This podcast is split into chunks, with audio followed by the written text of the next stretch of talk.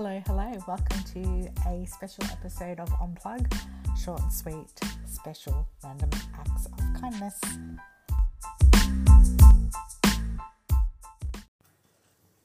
Hi, I'm just jumping on to let you know that we've changed the name from Unplug to Disinfluencer. Everything's the same, we just changed the name. So there'll be reference to that. We did it in April 23. Enjoy this episode. Hello. I'm coming to you today from home with the kids, so let's see how this goes. I just wanted to quickly jump on and talk about Thomas the Tank Engine. If you haven't heard, Thomas is getting an autistic character, Bruno the Brake Car.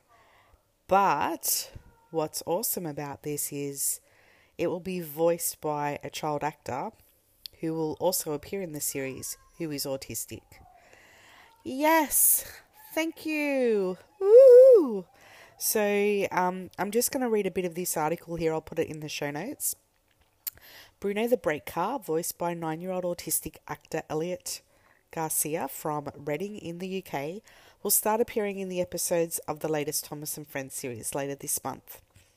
Mattel, the US toy giant behind the franchises, including Barbie, Hot Wheels, that acquired Thomas the Tank Engine in 2011, said it had carefully curated Bruno's character to ensure an accurate fictional representation of autism. Thank you very much. The company says that Bruno rolls in reverse at the end of the train, giving him a unique perspective of the world, and loves schedules, routines, timetables, and when everything goes to plan. And then, you know, he can signal the other characters when he's overwhelmed and worried, and he'll be flapping his ladders and his lantern to indicate an emotional state. I'll stop reading the article, but it goes on and on and on. But I guess, you know, this is what we're talking about. I don't know if my kids ever really did Thomas. We're into Blippi at the moment. Actually, I want to talk about some stuff. Blippi is, I'm obsessed with Blippi. Sometimes I find myself driving in the car without the kids listening to Blippi songs. You know, I find, the story of Blippi quite inspirational from a startup point of view.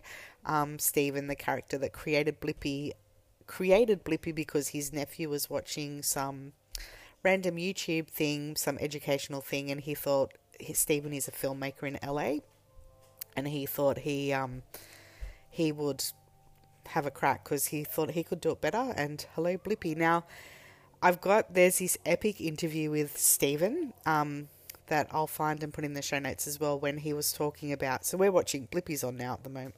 It's on Netflix. It's also on Amazon Prime. So in this episode, he's talking about how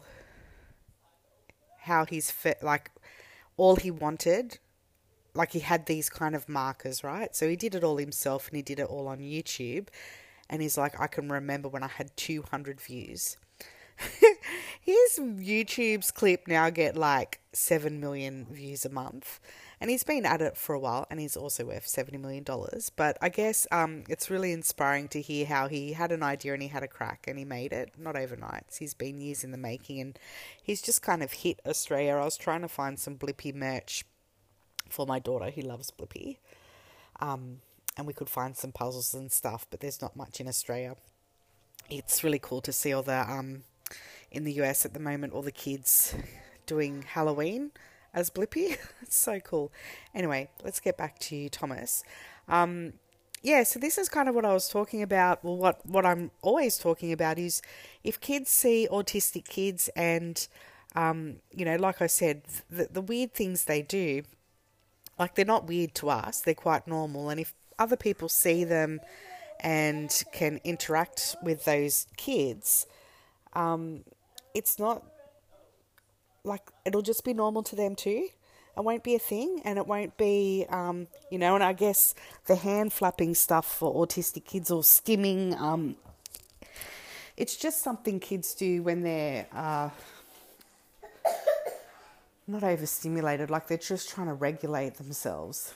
I don't want to explain it because I'll get it all muddled. But, you know, if children are watching Thomas and other shows with, you know, not just autistic kids, but kids in wheelchairs and kids with, you know, being tummy, like tube fed, you know, it won't be a thing. And that's kind of what we're talking about, is it's so behind closed doors, it's so segregated that when you go out into the community or into school, people aren't exposed to it, so they're quite confronted and they don't know how to deal with it, and they might stare or, you know, not invite you to parties or whatever. But I think once you're exposed to it, it's just like whatevs, and it's not even a thing, and you just get on with your life.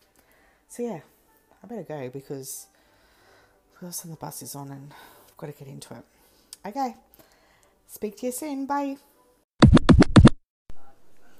Hey, thanks for listening. We're on Instagram at on.plug.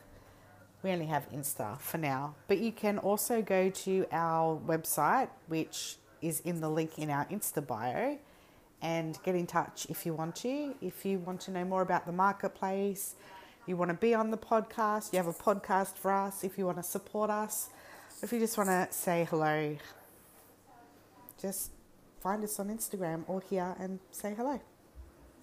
Hi. Bye.